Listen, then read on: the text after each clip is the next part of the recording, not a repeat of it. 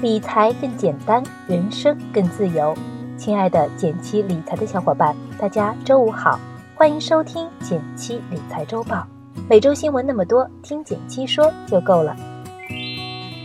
首先来看第一条新闻，是来自国家统计局的消息：七月经济数据出炉，整体不及预期。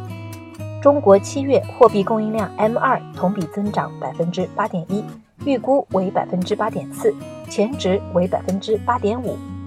中国七月新增人民币贷款一点零六万亿元，预估为一点二八万亿元，前值为一点六六万亿元。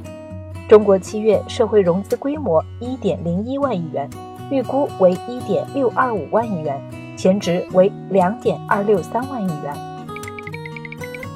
先来解释一下这三个数据分别是什么：M 二，广义的货币供应量，通常反映市场的流动性。越大，说明市场上活跃的钱越多。新增人民币和社会融资规模反映的都是大家借钱的意图。一般数据越大，说明大家敢借钱、敢用钱。解读经济数据，给大家讲个小技巧：单纯的实际值意义不大，最重要的是要看实际值和预期值之间的差距。像这次三项数据的实际值全部都低于预期。说明出乎了众多经济学家、专业研究员们的预料，其背后反映的是，由于目前的经济表现不够理想，大家都不敢大笔消费，也不敢大笔投资的心态，更倾向于拿着现金投资一些低风险的产品进行等待。像买房、买车这种需要大笔借贷的消费，在当前更多的人会暂缓，而对我们来说也是一个警示，经济的恢复。可能会需要较长的时间，所以对我们来说，更好的选择是坚持投资，但别着急，不要轻易加仓，或者是一次性大笔投资。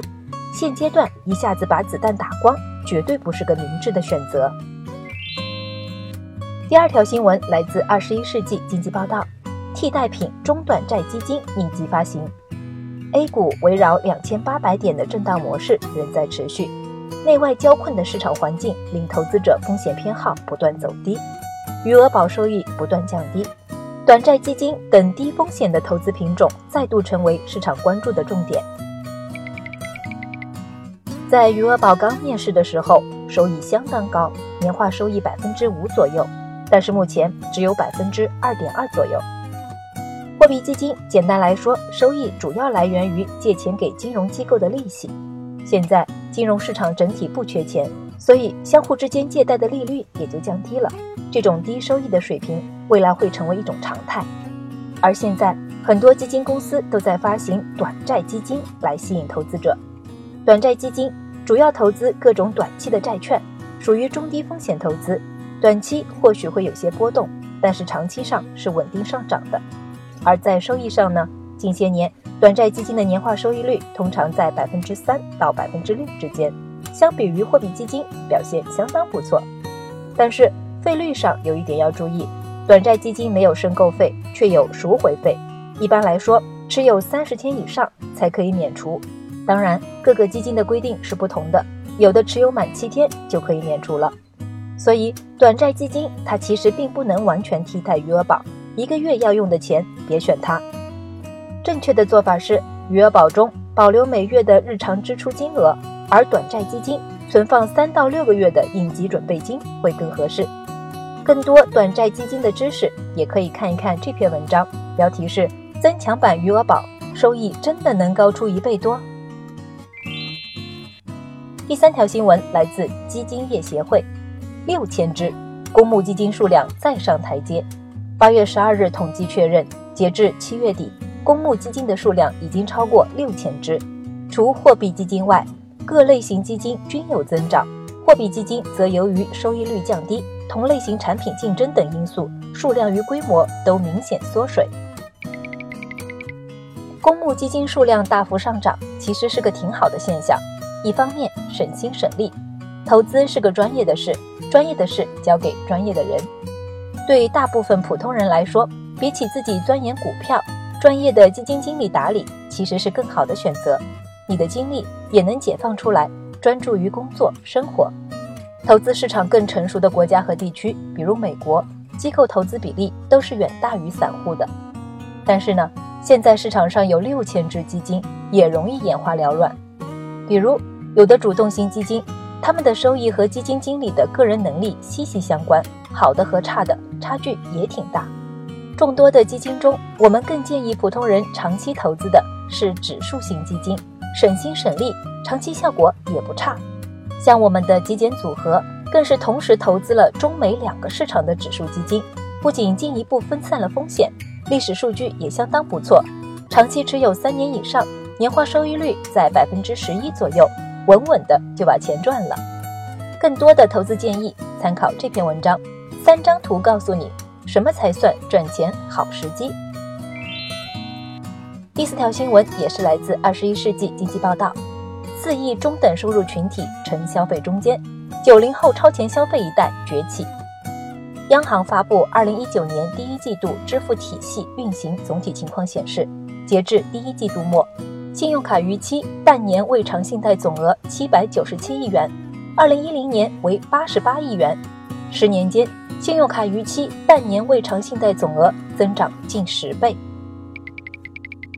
从最新的数据上来看，近十年信用卡逾期的金额增速惊人，十年翻了十倍。中年人和新生代的九零后都是目前借款的主力。中年人主要是由于房贷、车贷等原因背负大额贷款，年轻人超前消费的比例更高。